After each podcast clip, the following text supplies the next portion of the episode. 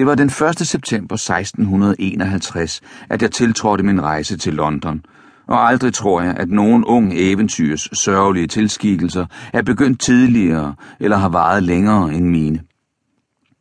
Skibet var ikke så snart kommet ud af Humber, før det begyndte at blæse, og havet kom i det forfærdeligste oprør. Og da jeg aldrig før havde været på søen, følte jeg mig ubeskrivelig ilde tilpas og dødsens angst.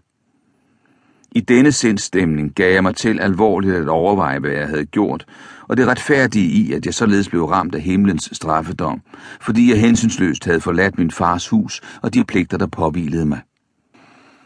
Alle mine forældres gode råd, min fars tårer og min mors bønder dukkede op på ny i min erindring, og min samvittighed, der endnu ikke var så forhærdet, som den senere blev, bebrejdede mig, at jeg ikke havde lyttet til disse råd, men så skændigt havde forsømt min pligt mod Gud og min far. Under alt dette tog stormen til, og havet, som jeg aldrig før havde været på, var i stærkt oprør, selvom det ikke var noget i sammenligning med, hvad jeg siden så tit har set, eller hvad det blev et par dage senere.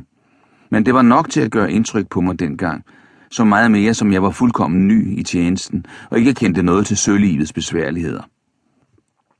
For hver bølge ventede jeg, at vi skulle blive opslugt, og hver gang skibet sank ned på bunden af en bølgedal, tænkte jeg, at vi aldrig ville komme op igen.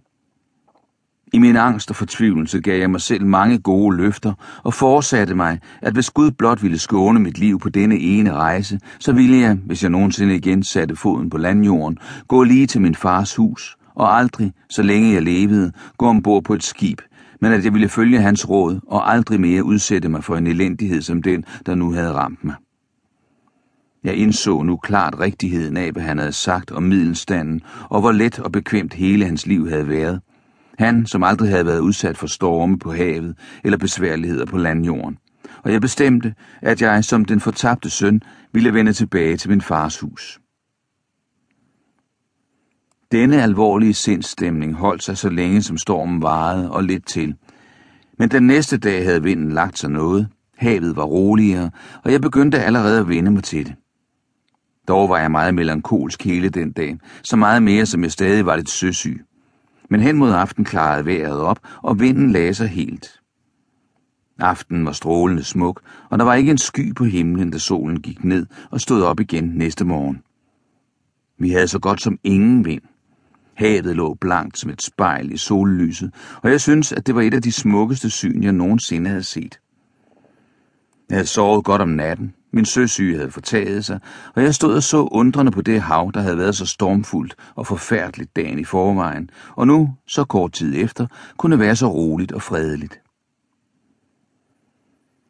I det samme kom min kammerat hen til mig og slog mig på skulderen. Nå, Bob, sagde han, hvordan går det så? Jeg tør ved på, at du var ordentligt forskrækket over den smule vind, vi havde i går. Kalder du det en smule? sagde jeg. Det var jo en forfærdelig storm. Storm, din nar, svarede han. Kalder du det en storm? Det var simpelthen ikke noget at tale om. Nej, med et godt skib og ordentlig plads til at manøvrere, så er der ingen, der regner sådan en byge for noget. Men du er jo også bare en landkrabbe, min kære Bob. Kom ned og lad slukke sorgen i en bolle punch. Se, hvor fint vejret er nu. Jeg vil ikke dvæle længere ved dette sørgelige punkt i min fortælling. Det gik os, som det går de fleste søfolk. Punchen blev lavet, og over en nats svir glemte jeg fuldstændig min anger og fortrydelse over min opførsel og alle mine gode forsætter for fremtiden. Den sjette dag efter vi var gået til søs, lagde vi ind på Yarmouth Red. Vi havde haft modvind og stille, og siden stormen havde vi kun gjort meget ringe fart. Vi var nødt til at gå til ankers, og her blev vi liggende med vedvarende modvind, det vil sige fra sydvest i 7-8 dage, mens en del skibe fra Newcastle kom ind og lagde sig på samme red, for ligesom os at vente på vind til at komme op af floden.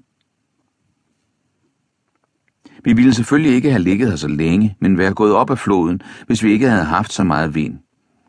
Efter en 4-5 dages forløb blæste det hårdt, men da reden blev anset for lige så sikker som havnen, og da vores ankerplads var god og fortøjningen stærk, var vores mænd ganske ubekymrede og tilbragte på ægte sømandsvis deres tid i ledigang og lystighed, uden et øjeblik at tænke på faren.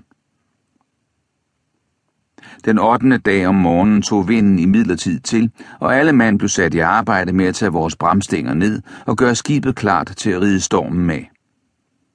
Ved middagstid gik søerne meget højt, og vores fartøj, der lå og duvede, tog flere søer over sig, og et par gange troede vi, at vores anker slæbte, hvorpå kaptajnen gav ordre til at stikke hjælpeankeret ud, så vi lå der med to ankre og kablerne spændt.